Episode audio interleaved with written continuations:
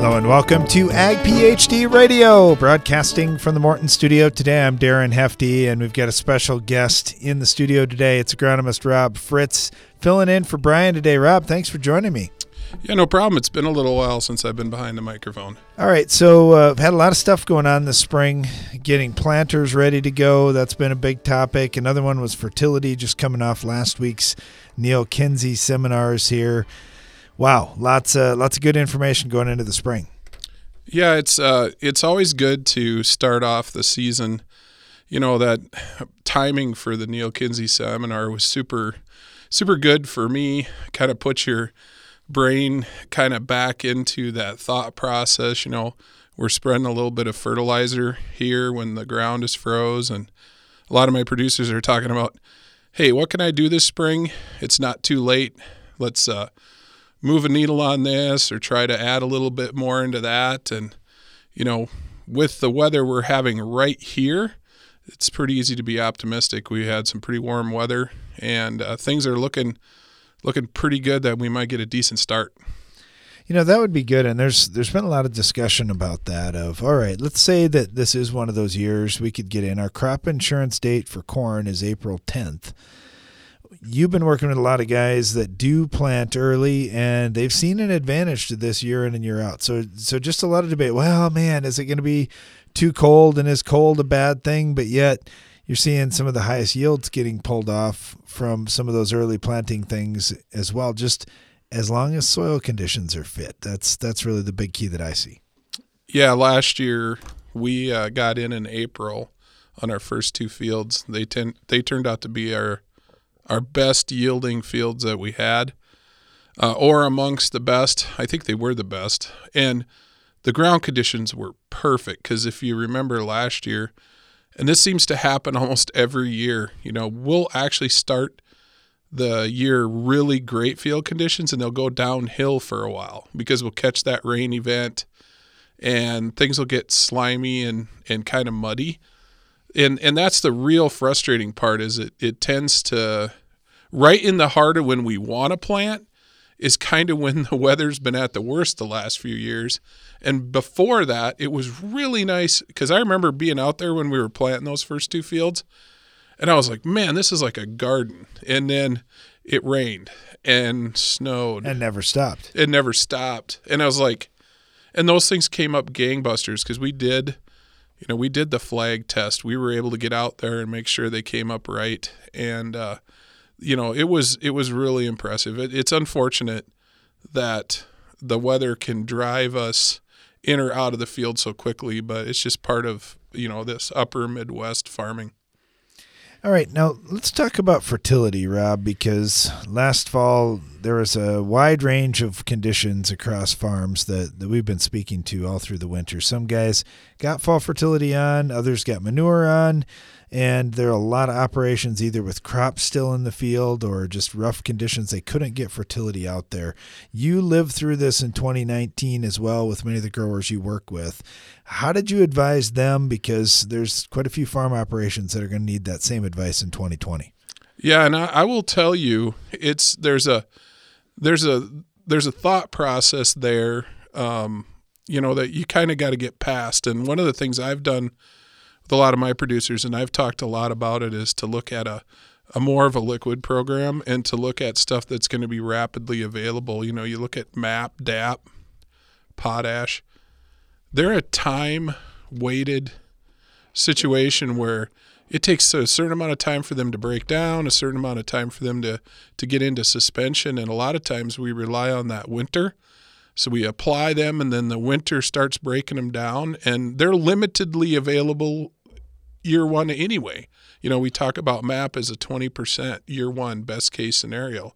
We go into a spring application, you might not even be 10. You might not even be 5. So, I have a lot of guys who are like, "You know what? Let's let's do some liquid stuff. Let's do some 2 by 2s.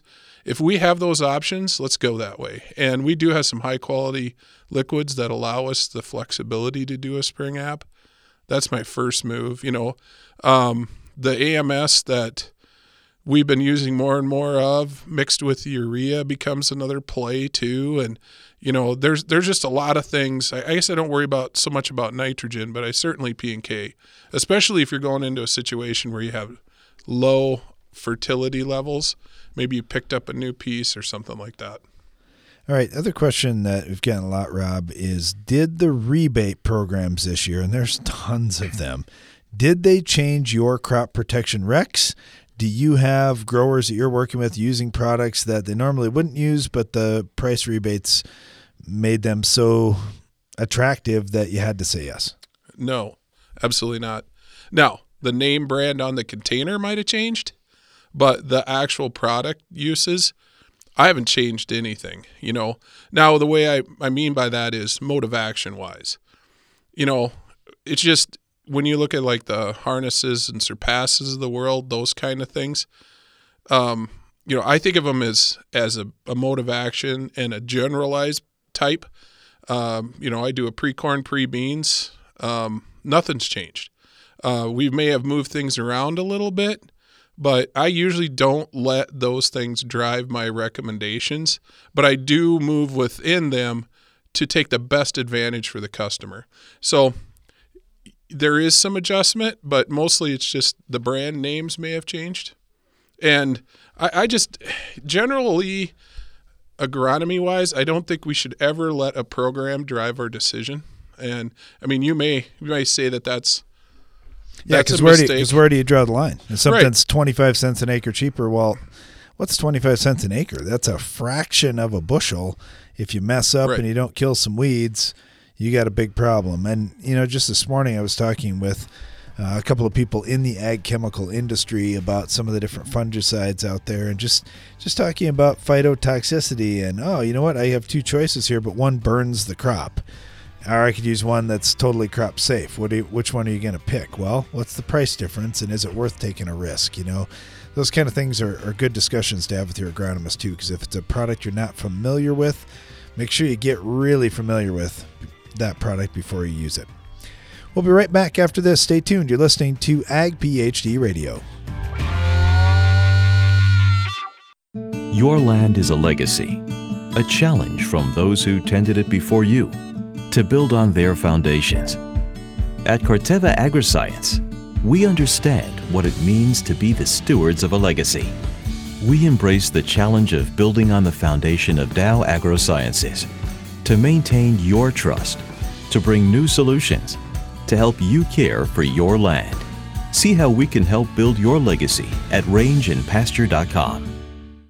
How much yield and profit did you lose the moment you put your seed in the ground? A poor stand at planting keeps your crops from reaching their yield potential, and closing the seed trench behind the planter is essential to establishing a good crop stand. The Germinator Closing Wheel from Farm Shop MFG is here to give your crop the strong start it needs for maximum yield. Act now to receive an early order rebate plus free shipping. Get ready for spring planting with the Germinator Closing Wheel. For more information, visit farmshopmfg.com.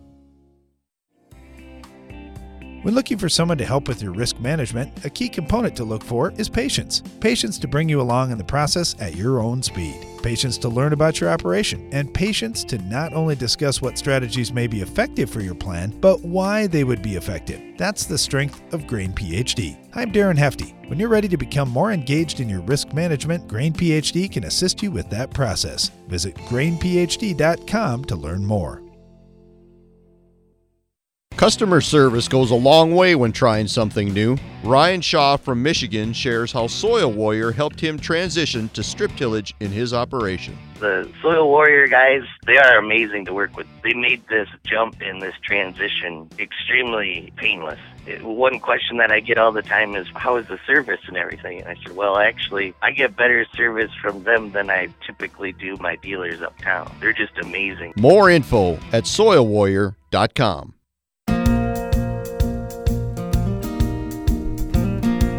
Welcome back. You're listening to Ag PhD Radio, broadcasting from the Morton studio today. Taking your calls and questions at 844 44 Ag PhD all throughout the show. You can also send us an email, radio at agphd.com, or find us on Twitter, Ag PhD Media, or Darren Hefty. Uh, let's get to Jim first. He's got a question for us on fertilizer. Jim, how you doing? Pretty good. Uh, first, if I could say, I mean, I'm real uh, uh, appreciate how professional you guys put on an event. I've never been in an event which isn't uh, very well done, and and where you don't get something where you can take home and and try to improve what your practice is. So I appreciated that. I was at the Neal Kinsey event there. Oh, awesome! Thanks, Jim. And you still have a fertilizer question. Did that generate more questions for you heading back to your operation? Well, yeah, you that five hour drive and you do a lot of thinking. So, well, that's good. I'm glad you weren't uh, driving on icy roads and that kind of thing. So at least you got to do a little thinking on the way back. So, what's this copper sulfate that you sent a picture of? Uh, well, I'm I'm wanted to put some copper on this year. My uh, awesome. From, I've gotten lab uh, recommendations back from Kinsey's labs, and uh, it calls for some uh, from copper sulfate on there, and I found out the best way to put that on is to spray it on the on the ground, not when the crop is up, but on the ground. And I'm just wondering if that product is having not bought any copper sulfate for it. That is the correct product. That's about a 36%, what they call 36% copper sulfate. Well, that one says it's uh, 12.5% sulfur and 25.2% copper. 25%. All right, Rob, you've worked with some Yeah. different copper sources. What are you looking at? Yeah, for? it's 25% copper. That's a fine source. What you're looking at there is a free feed grade copper, which is perfectly acceptable for what you're looking to do. And that's uh there's two different grades. You know, you have a feed grade and a fertilizer grade. Um, so this is actually a higher grade copper uh, or copper sulfate, and but that's that's absolutely stuff that we've used before. Uh, put that out in the field. The big thing you want to test before you go to the field is just do some jar testing for water solubility. It should be fine, should be fine, and then make sure you acidify your water. Copper sulfate likes to be in low pH water, so if you can get your water down on pH, um, that will really help p- pull that copper sulfate into solubility form. The, the water right will do that. Absolutely, That absolutely. That's that's my preference if I can get it. I mean, it's a controlled pH drop, so that's one of the reasons why we put it together the way we did. But yeah, there's some things that want to be high pH. I don't think that was probably talked about enough. But if you're doing any molybdenum, uh, you know, he has a lot of recommendations on moly. Uh, that likes a high pH, so in that regard, I would not be putting anything into the water. I'd let that pH stay high. Okay. Yep. Okay. I guess that's my question. Thanks, guys. All right, thanks a lot, Jim. Really appreciate it. Uh, let's head out to Indiana. We've got Jeff on with us right now. Jeff, how are you today?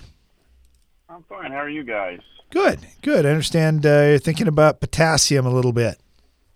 Yeah, you were talking Friday a little bit about base saturation on potassium, and so the lab we use has a um, they use TEC Okay. total exchange, and so is the five to seven percent that we, you're talking about is that pretty consistent from lab to lab, no matter who we are, as far as if it's a Kinsey or an A&L or whatever.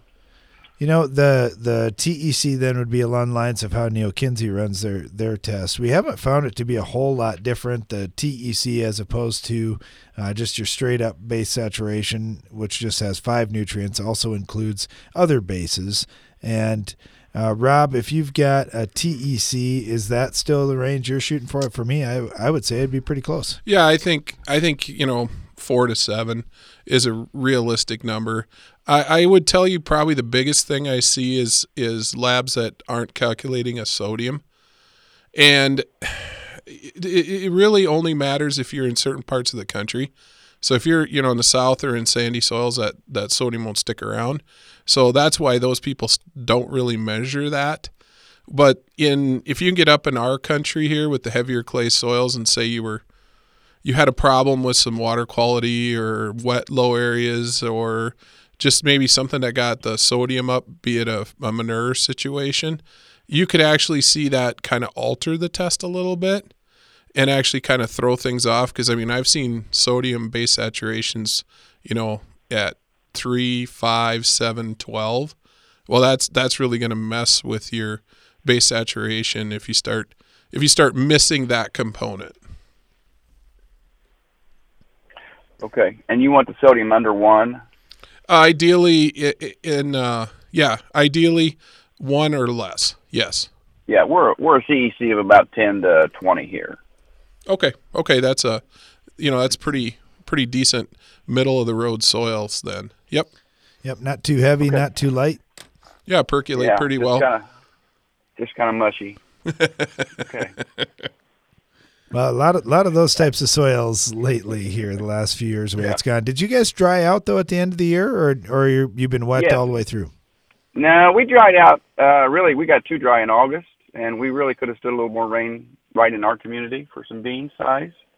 Um, winter's been pretty dry, pretty warm.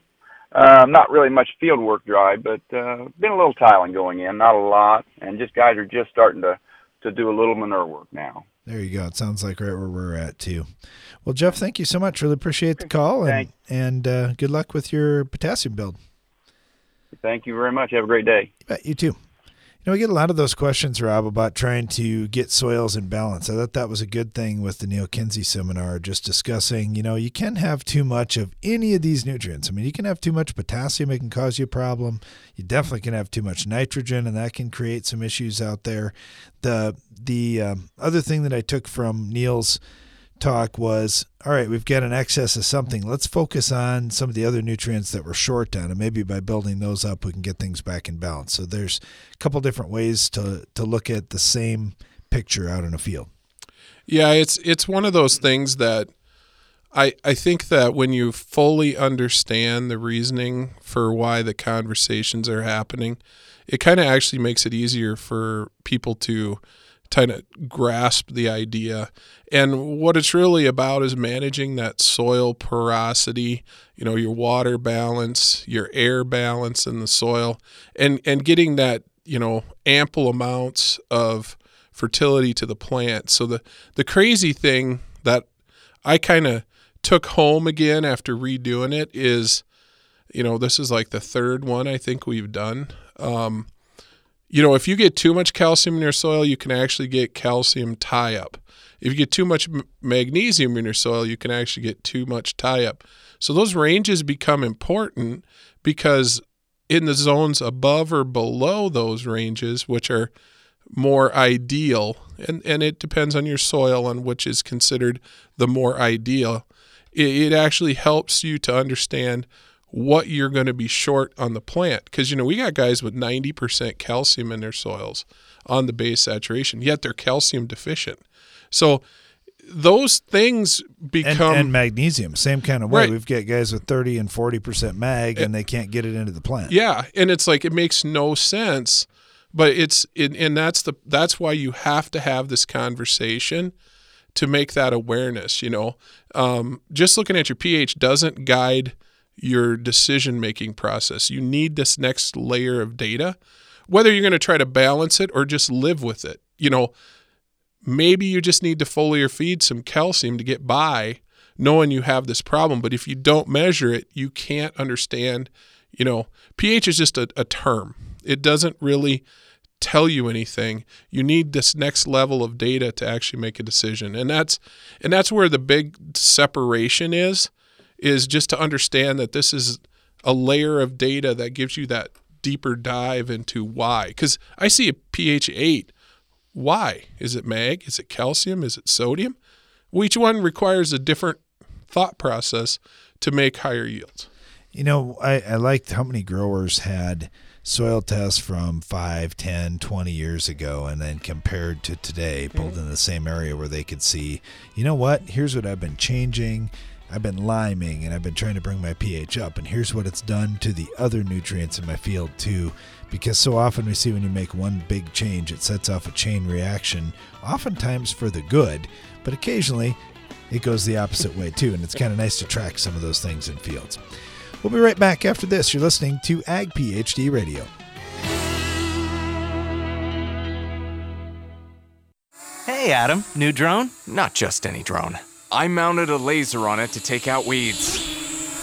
Look out for that tree. And the power lines!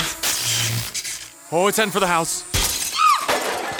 There's a simpler way to protect spring wheat from weeds Perfect Match Herbicide. The broadest spectrum weed and grass control in one product. Learn more at perfectmatchherbicide.com. Always read and follow label directions.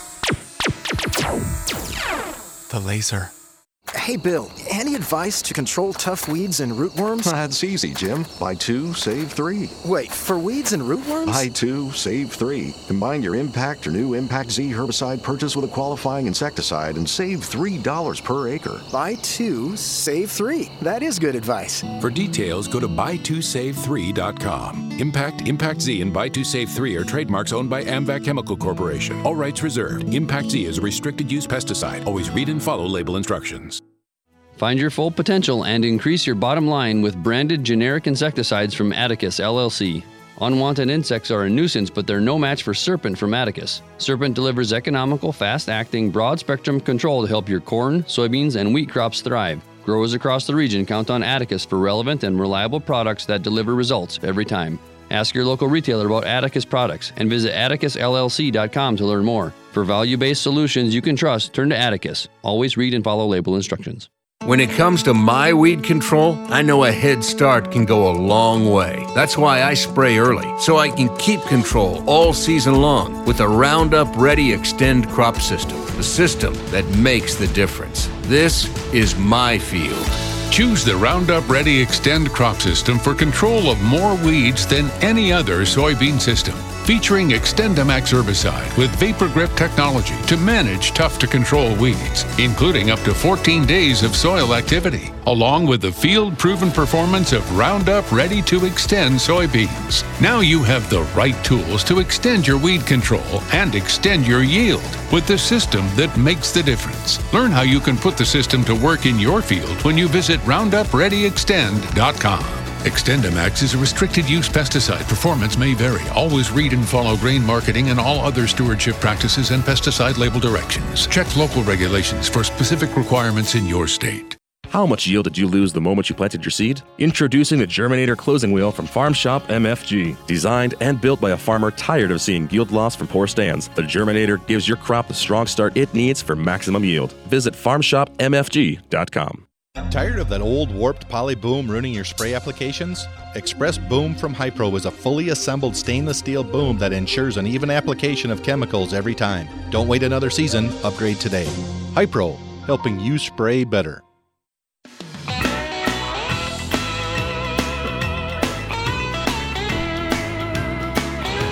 You're listening to Ag PhD radio broadcasting from the Morton studio today. And we start off the show with a couple callers. And if you want to call, you sure can. If you've got an agronomic question, we would love to help you.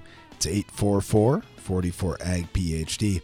We've had a lot of requests to do a show discussing Bermuda grass and to have some experts on Bermuda grass on the show. Today is that day. We're going to be talking about Bermuda grass here. And uh, again, if you've got questions, you can call us. You can also email radio at agphd.com. We've got Vanessa Corriher Olson on with us right now with Texas A&M. Vanessa, thanks for joining us. Absolutely. Thanks for having me. All right, so we're corn and soybean and wheat guys in the north, and we get so many people that are listening to our show that say, "Oh man, need to hear more about Bermuda grass." And with all the questions that we're getting, we think, man, there must be a lot of Bermuda grass in the South. So, what can you tell us about Bermuda grass that, that's a little different about that crop that, that we need to be aware of? Okay, so gosh, probably could spend a whole show exactly um, just talking about Bermuda grass. So, it is an what we refer to as an introduced forage species. Most people are surprised that it is not native to the United States, but it was brought in it's a very tropical forage, so it is well adapted to the southeastern part of the United States from Georgia, South Carolina, all the way over into East Texas, where I'm located, as well as parts of southern Oklahoma, even up into um, southeastern parts of Arkansas, and throughout the southeast. southeast. It's primarily used throughout the southeast as a kind of our basis of our forage systems for hay production and livestock. Um, it is a warm season perennial. It is well adapted to the southeastern environment, having warmer temperatures, oftentimes higher average annual rainfalls, as well as some of our varieties are well adapted to drought conditions, which of course are very common, especially in states like Texas and Oklahoma. All right. Um, talking about talking about this crop, Vanessa. When I when I think about a lot of growers that are raising it for forage, what do you do to get the most tonnage? How do you influence that? Okay, so Bermuda grass production is highly influenced by fertilization, so nitrogen, phosphorus, and potassium, as well as rainfall.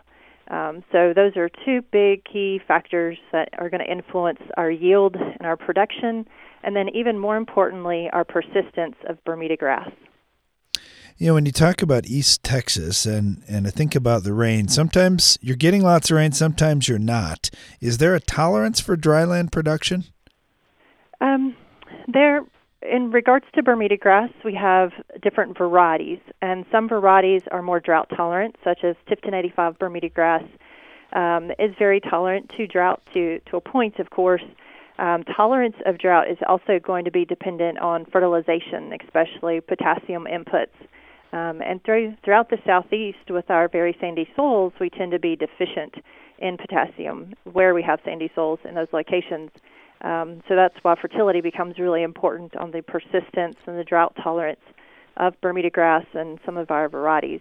There are other varieties such as Jiggs Bermuda grass that is actually not drought tolerant and is very well adapted to high moisture environments such as creek bottoms or potentially locations that will flood, especially as we get into parts of our southeast that are below sea level.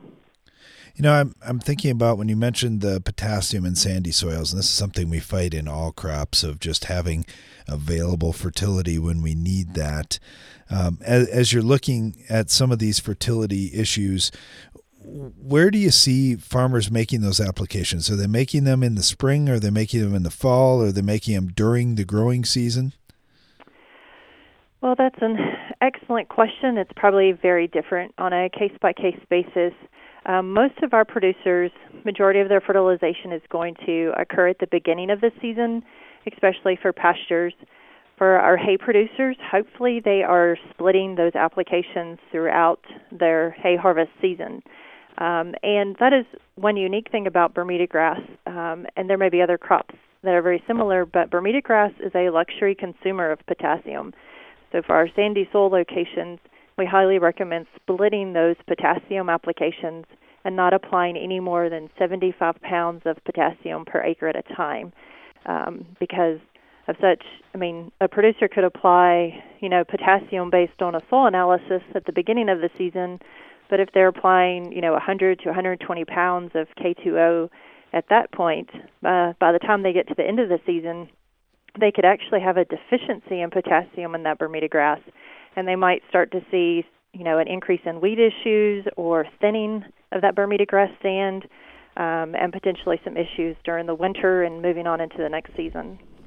Now, when it comes to Bermuda grass production, when we're looking at these nutrient applications, I, I was just thinking about this too. When when you talked about doing split application of K, I would assume we're doing the same thing with nitrogen, sulfur, boron, these types of nutrients that are even more leachable than what the potassium could be?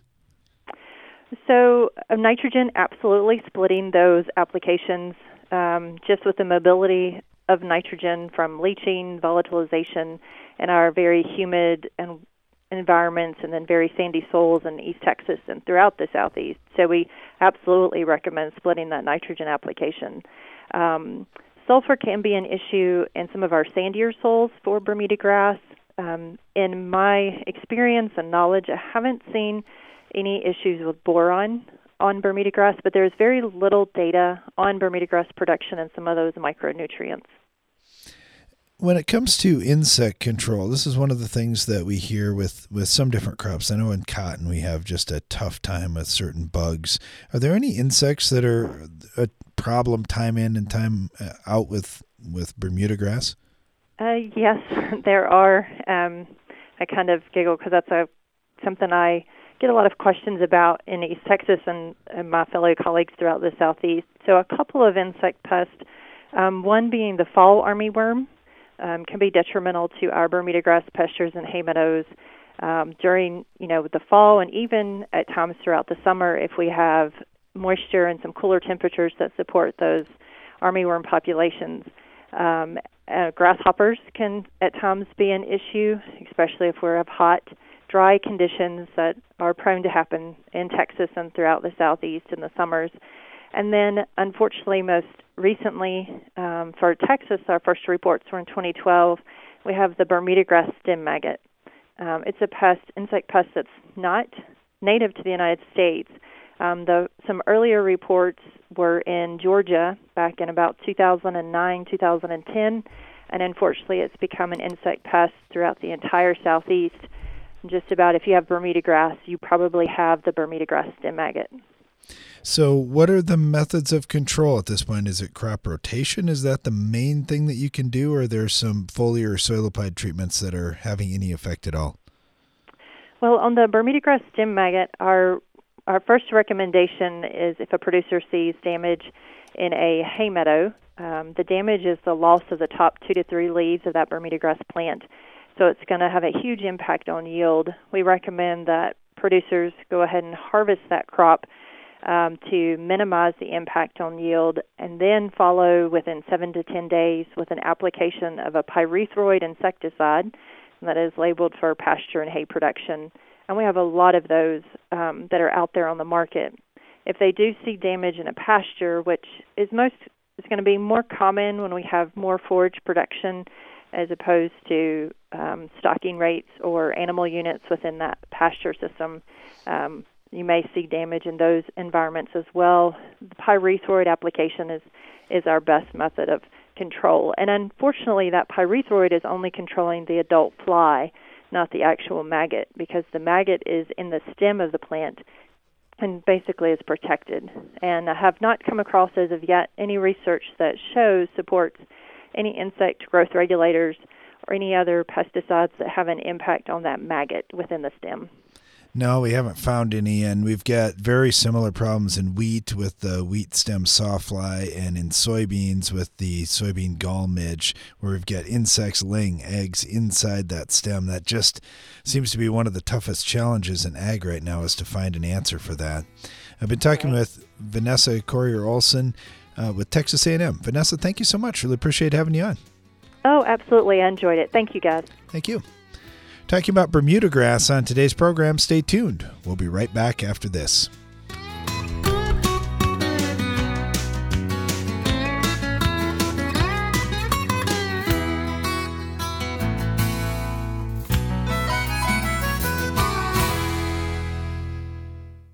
Revytek fungicide from BASF has been specifically developed for the selective soybean grower who doesn't compromise. If you think good is good enough, if you're okay with just achieving rather than overachieving, if average is your goal, this is not the fungicide for you.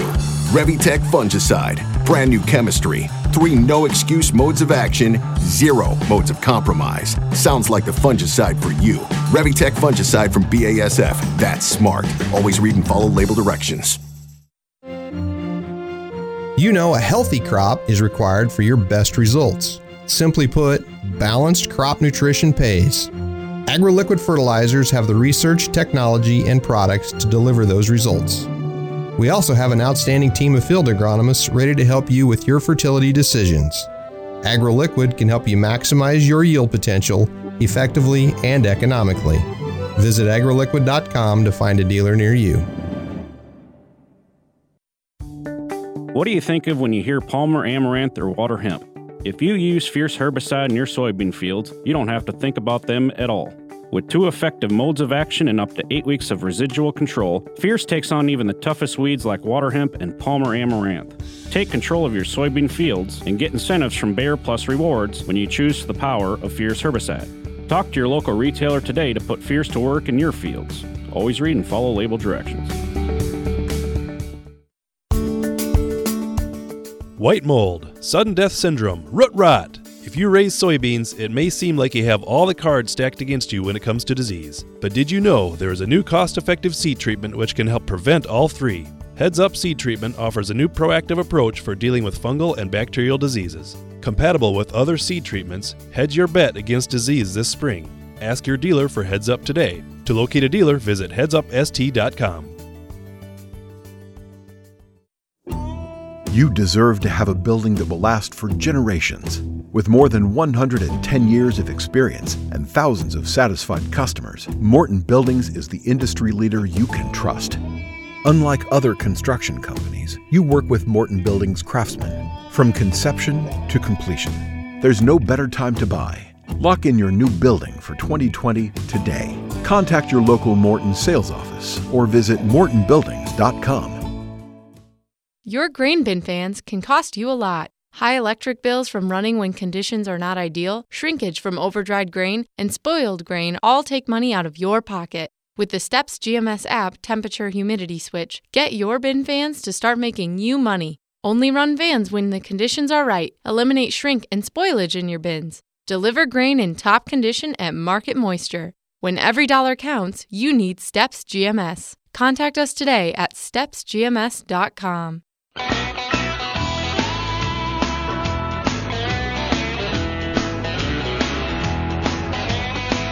Welcome back. You're listening to Ag PhD Radio, broadcasting from the Morton studio today. Taking your calls and questions throughout the show at 844 44 Ag PhD. Our topic today is on a crop that we don't grow on our farm. It's called Bermuda grass.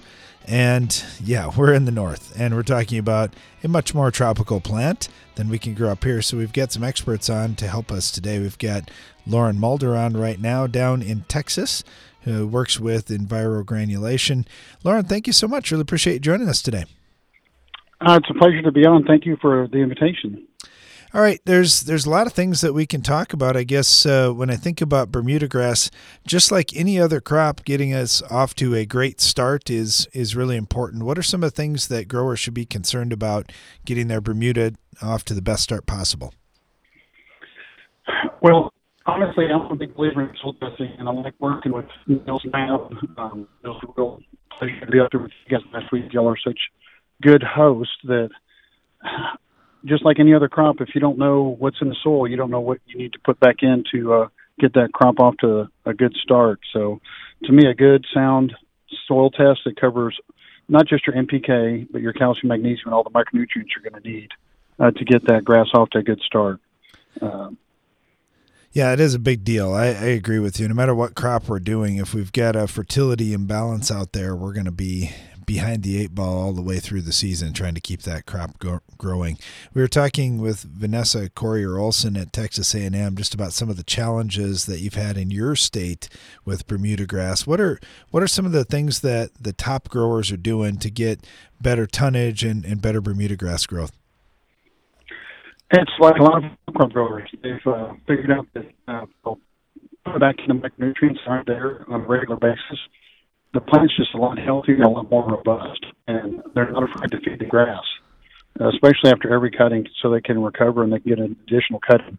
If they've got an aggressive fertility program, they can easily get three or four good cuttings a year. Um, unless Mother Nature really throws us a curveball, but it's been kind of the opposite. We've been having early springs and late falls. We've had protracted growing seasons. It gives us the opportunity to get an extra cutting in if you've got the nutrition going back into the ground to support that regrowth and aggressive recovery. You know, with the fertility in between cuttings, are growers using disease protection, uh, insect protection, those types of treatments as well at that time? Typically not. Uh, Bermuda's very, very hardy. Um, there are a few bugs that will get on it. Rarely do we see a disease on it. Um, it just it's uh it's almost bulletproof, especially if you're giving it the proper fertility. And what I've seen is, especially when we get the right micronutrients out in the right ratios, a lot of the disease and pest issues really seem to fall back into the background with a healthier plant. And it's just amazing to see that time and time again as somebody finally starts to put in the right micronutrients and their uh, need to have to rely on a rescue treatment just doesn't seem to happen as often or as frequently. And more often than not, the uh, cost of the micronutrients is less than what the rescue treatments would have been to keep that grass growing throughout the season. Yeah, I agree. It's the same in in the crops that we're raising in the north. If we can get ahead of things and just supplement a little bit during the growing season, that's a great way to go. When we look at some of those nutrients, are growers doing some plant tissue analysis through the season or how do you determine as the season's going on what could be added to that field to help? They're not doing a lot of tissue analysis on on the Bermuda hay. Uh, usually they're looking back on their initial soil test, knowing that they didn't put everything recommended back in, that they're going to supplement that with some kind of foliar program throughout the season to that plant since. Ooh, I think we're losing Lauren's uh, cell phone connection here. Let's see if we can see if we can update that. I, you know, when we're looking at, at what's going on with soil tests, I, I agree with Lauren. That's definitely the be- the best place to start, and you can certainly pull tests as the season goes on to see if you've got some nu- nutrients that are starting to come available. We like to look a lot of times in season, even for nitrate levels, just to see how we're doing with that. But with many crops like Bermuda, you may already have a standard plan of how I'm going to spoon feed nitrogen through the season, especially on those lighter soils that are out there. Um, one one other thing that came up too, talking with Vanessa Corriher Olson about the the insect issues with Bermuda grass, uh, with the stem maggot. That's one that's going to be really interesting, and I think there's a lot of lot of crops out there that we can lean on each other to learn from. So we may not have the perfect answer for those maggots once they're inside the plant, but we can attack the adults. And it's the same thing we're seeing in wheat, same thing we're seeing in soybeans. If we can attack those adults that are flying around, we've got a shot there. Um, Lauren, I think we've got the cell phone issue worked out here. You know, you're talking about nutrition and, and that plant tissue testing isn't isn't as big of a deal, but but guys are just looking at that soil test to kind of determine a spoon feeding program for the season. Yes, sir. Uh, typically, if they've got that hay uh, growing well, they're going to be cutting it within six or eight weeks of the prior cutting. So uh, it's a lot of chasing it with some granules and then trying to follow up with a couple sprays, and then hopefully it's ready to cut again uh, if everything's going uh, correctly and, and the plant's nice and healthy.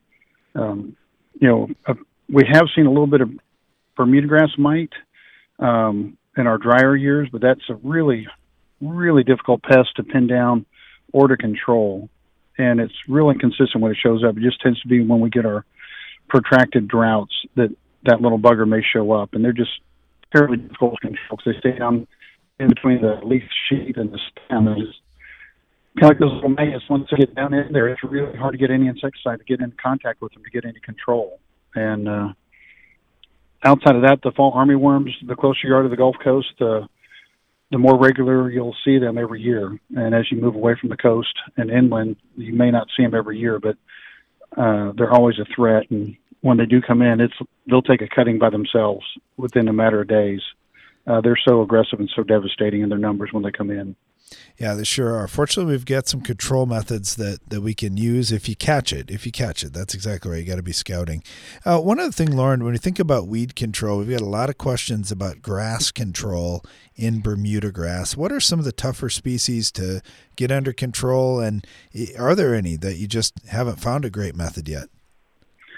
We've got a lot of sulfonyl ureas that can give us different grassy weeds control. Um, the problem is I don't know that a lot of guys or that it's legal to use MSMA, although Bermuda is very, very tolerant of it uh, to get rid of most of your grassy weeds. But a lot of times um, we'll see barnyard grass, um, even some goose grass and Johnson grass try and come in. The Johnson grass can't tolerate uh, the cutting when they're haying like some of the other grasses can. Uh, but honestly, a, a good thick, dense canopy is your best pre-emergent, and just not trying to cut it too short when you take that those cuttings off, so you've got enough to recover from quickly that we're not getting too close to the ground where we got a lot of sunlight hitting that soil to get those weeds to germinate. Yeah, I like that strategy, and I talk to a lot of growers that have pa- pastures that they're grazing, and it's kind of the same thing. If we can just feed the crop, have it healthy, and get good canopy out there without cutting things too short, we can really choke out that next weed that wants to try to get through. How short do you cut the Bermuda grass when you're harvesting that? I've got guys that are all over the place. I know I also work with uh, golf courses and sod farms, and they'll mow it at an inch and a half or two inches for maintaining it for decorative turf. But most of our hayers will try and get them up to at least six inches or higher if they have the equipment to do that. Just because again, it leaves us more stubble or more residual grass to recover from, and the Bermuda will look unsightly for maybe five days, and it's putting on new green growth immediately and coming back very quickly. Especially if we've got any kind of irrigation or moisture in the soil at all. It uh, it loves the heat, and if it's humid, that's even makes it even happier. Yeah, that's a great tip. We don't want to get stuff cut too short if we want to get good regrowth and and also keep those weeds out of there. Been talking with Lauren Mulder with Envirogranulation down in Texas. Lauren, thank you so much. Really appreciate having you on today. I appreciate it. And again, thank you guys for hosting last week. That was a wonderful, wonderful seminar. And I know you had a tremendous turnout. I just encourage the rest of the listeners, if they haven't made it up there for one of them, if you're going to have Neal back again, that is a not miss seminar. Awesome. Thank you, Lauren. Really, really appreciate that. Yeah, we had a lot of good comments coming out of last week. Neal Kinsey, of course, is is uh, one of a kind, no doubt about that. Great information, regardless of what crops you're raising. And honestly, I thought Lauren Mulder did a great job with this today, too. That just like we think about other crops, we've got to start with a good soil test that addresses all the nutrients that crop needs to avoid problems during the season. Stay tuned. We'll be right back.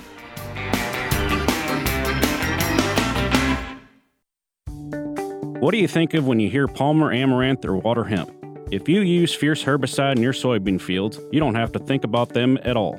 With two effective modes of action and up to eight weeks of residual control, Fierce takes on even the toughest weeds like water hemp and Palmer amaranth. Take control of your soybean fields and get incentives from Bayer Plus Rewards when you choose the power of Fierce herbicide. Talk to your local retailer today to put Fierce to work in your fields. Always read and follow label directions. Bean growers continue to see yield loss from white mold across the Midwest this season. To maximize next year's crop, a white mold prevention strategy that includes Contans WG soil fungicide is a must for your farming operation. Applying Contans this fall to reduce the sclerotia in the soil is the most effective way to stop white mold at its source. Start a Contans white mold control strategy this fall or pay for it later in lost yield.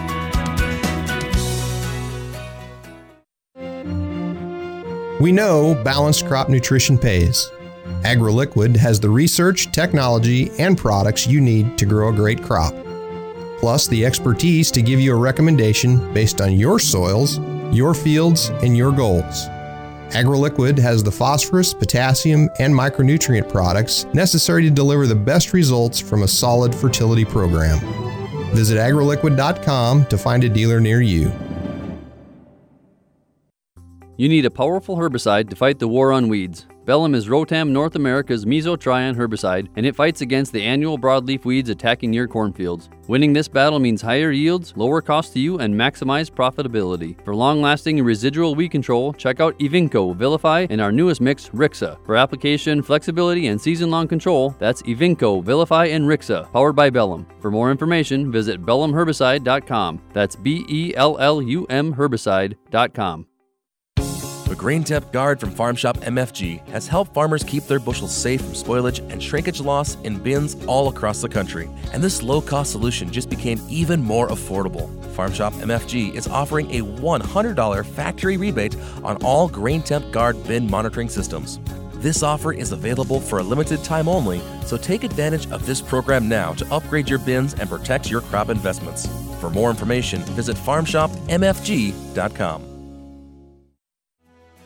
Find your full potential and increase your bottom line with branded generic herbicides from Atticus LLC. Tough broadleaf weeds are a hassle, but they're no match for Cavallo from Atticus. Cavallo delivers fast, contact, and residual control so your corn, soybean, and sorghum crops can thrive. Growers across the region count on Atticus for relevant and reliable products that deliver results every time. Ask your local retailer about Atticus products and visit atticusllc.com to learn more. For value based solutions you can trust, turn to Atticus. Always read and follow label instructions.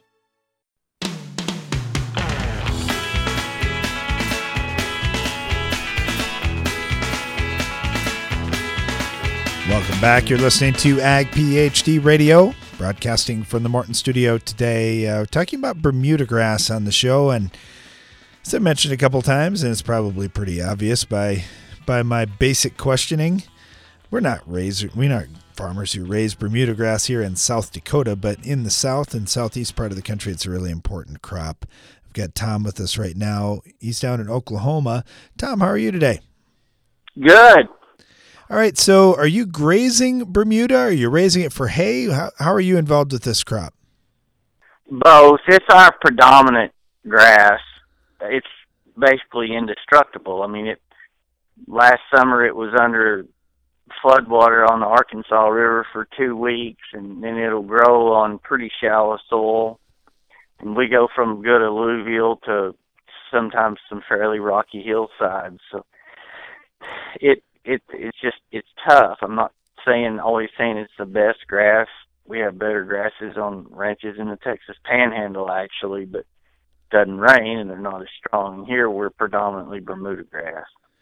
All right, so let's say that you're haying the Bermuda grass. What is your harvest interval? How often are you cutting? If you irrigate it, you can you, you know if it's sprinkler irrigated, you can probably cut it every four to six weeks. Now, if it's waiting on rainfall, it's just when you get the next good rain. Sure, sure. How about with the grazing? Is it something where you've got to manage stocking rates pretty tightly to to keep it down to some degree, or or or is do you have much challenge with it getting stemmy as it gets No. older? I think it would be better if you rotated more and and grazed it more intensively, but it's not imperative. Again, it's it's almost indestructible. That's what we like about it. All right, when you think about that, okay, so we've got this indestructible grass out there. How often are you taking a Bermuda grass stand out and putting a different crop in that field? Never. So once you've got it It's established, it's a what we permanent. call a lot of what we call. So we have some different varieties, some middling, some improved, but a lot of what we have, we just call it common, and it will actually encroach. It'll spread, and if you take care of it and feed on poor ground and use chicken litter, it'll it'll come on. It's it'll take over. Now we have some fescue that we've seeded over the past and eventually it'll it'll almost be overtaken by the Bermuda grass. Now you get north of me, I'm in I'm in cent- east central Oklahoma, and you go to northwest Arkansas, and it's predominantly fescue. It won't do as well north of here. We're I'm not telling you we're the cutoff, but we're getting pretty far north. Okay, so when you, you look at that Bermuda grass, it's it's been a pretty tough, indestructible as you described it, grass for you. What are the challenges? Is weed control an issue? Is fertility an issue? What what Well, what helps make it more control- successful? Weed control is here. You know, any invader species is a problem. Blackberry, sumac, all of that. We rotate chemicals every year. This this year actually we'll put uh thirty two percent and we'll run Cimarron. I believe it's Cimarron Plus. It's what we've got this year. I don't think it's Max. I think it's Plus.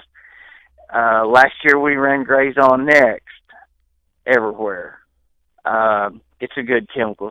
The Cimarron works well on blackberries. Now, once we start getting what we call green briars, uh, those those horrible green vines with stickers all over them, we usually go to a Banvel either Weed Master or something like that. Uh, this year, actually, we're going to put Cimarron out quite early with our fertilizer to try to get a push because we were behind it. We've been so wet, we're behind on everything. And the little winter annuals, they're not good, but we're going to push them as much as we can. Uh, it's uh, as far as management, if you take care of it at all, now if you don't take care of it, sage blue stem will overtake it, especially if you don't lime accordingly because Bermuda grass doesn't like terribly acidic soil. It loves chicken litter, and we put chicken litter out anytime we can get it.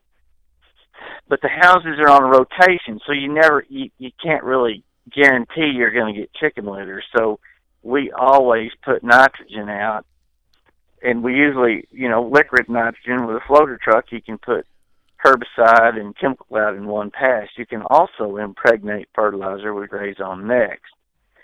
But we, since we switch chemicals every year, I don't want to get in the trap with GrazonNext that we did with Roundup. Yes, a- absolutely. Keep switching chemistries. You know, you mentioned the the flooding and tough conditions that we had in 2019 in so much of the country. What how has that impacted your farm when you look at going into 2020? Are fields in good shape? Do you have a lot of work you have to do to try and repair things? Some of both. What's so interesting about the Bermuda grass uh, we raise rice too, and we've got we pump out of a out of a pond. Uh, it's a pit they dug when they built the interstate, and in 1985 we pumped it down, and it was that pit was dug in 57, and Bermuda grass started growing down the banks. So last year, the we stayed underwater for probably 10 days to two weeks, and it took all of our winter annuals, all of our yellow hop, all of that was gone. And by July and August, we had knee-deep Bermuda grass again, and that that one particular pasture got quite a few cows on it, and and nothing's nothing's growing in it yet but Bermuda, so we'll be feeding hay in it longer, just because it took it took all those annuals I guess I guess the annuals and the seed are buried in with silt, but the Bermuda grass is actually growing through back sand and silt that's six to twelve inches deep. Wow. And it and when it gets in cropland, it's extremely hard to take care of because you can spray it you can spray it with Roundup, but you have to use heavy rates two or three times. Now the one biggest issue that we have that we haven't completely controlled are grass burrs in the sand. You can run two quarts of prowl about this time of year. But the problem you have if you're grazing it is you can't run the prowl. And if you're if you're just going to hay it, you can run the prowl. And then there's a chemical called Pastora that works well for grass burrs, but it's kind of hard on the grass and it gets hot and dry. You're kind of scared to do that. But Yeah. it's not. It's not it's it's it's tough. I mean, it is it is extremely tough. Yeah, there aren't a lot of grass choices in grass crops, so you're right. That that makes those decisions difficult with Pastora. You look at the selectivity of that product where it kills one plant completely and doesn't harm the other. Well, it's not necessarily there as you mentioned with the Bermuda grass. I know it's been one of the challenges. Good product though, but but it's got got some limitations and the prowl is something and- that we're using even in lawns and golf courses that same pendimethalin to try to tackle things, but it's it's got to work in through the soil, so you need a little moisture to make that thing work too. Well, and, and you've got to have, you know, when if you think about it, in March you really don't want to feed hay. Just keep feeding, feeding, feeding. You're you're you're wanting to put put them out there at least to let the cows graze anything green. I mean, they're they're just happy to see anything green. And I forget. I think you have to keep cows off of it for two weeks or a month. Anyway, it hardly ever works on pastures to put out prowl. But now on a on a straight hay meadow that you're not going to touch, it works great. Interesting. Yeah, I know there's some guys trying to use prowl at different times of year, but you're right. The spring applications can be can be pretty tricky. And we're talking with Tom down in Oklahoma. Tom, we're out of time here on the show today, but really appreciate all the information. Thanks for for uh, sharing with us on the show, and good luck heading into the spring. Appreciate it. Thank you. You bet. Thank you. Been talking about Bermuda grass today, and we've also had a number of questions come into the Ag PhD mailbag. I'm not going to have time to catch any of these today, so we'll try to get to as many of those as we can tomorrow. Just had one comment uh, that Greg had shared with us. He said, After we go through all the expense of one acre grid sampling on our farm and buying the potash that we need to get out there, we really have to be careful about the wind. We've seen some people out spreading in the area that aren't fussy about that the potash that we're spreading has so much dust in it. We just want to make sure we get that out in the field. So, anyways, I just uh, appreciate what we do, and we're talking about base saturation K once again on the show. Hey, Greg, thanks for the support. Thanks for the comment that you had there as well. Really appreciate that. Thanks for listening to our show today. Be sure to join us again each weekday for more Ag PhD Radio. Now, stay tuned for Rob Sharkey and Shark Farmer Radio.